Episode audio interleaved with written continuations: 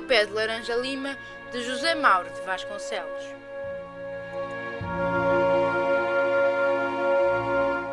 Fiz que não com a cabeça e saí andando devagarzinho, completamente desorientado.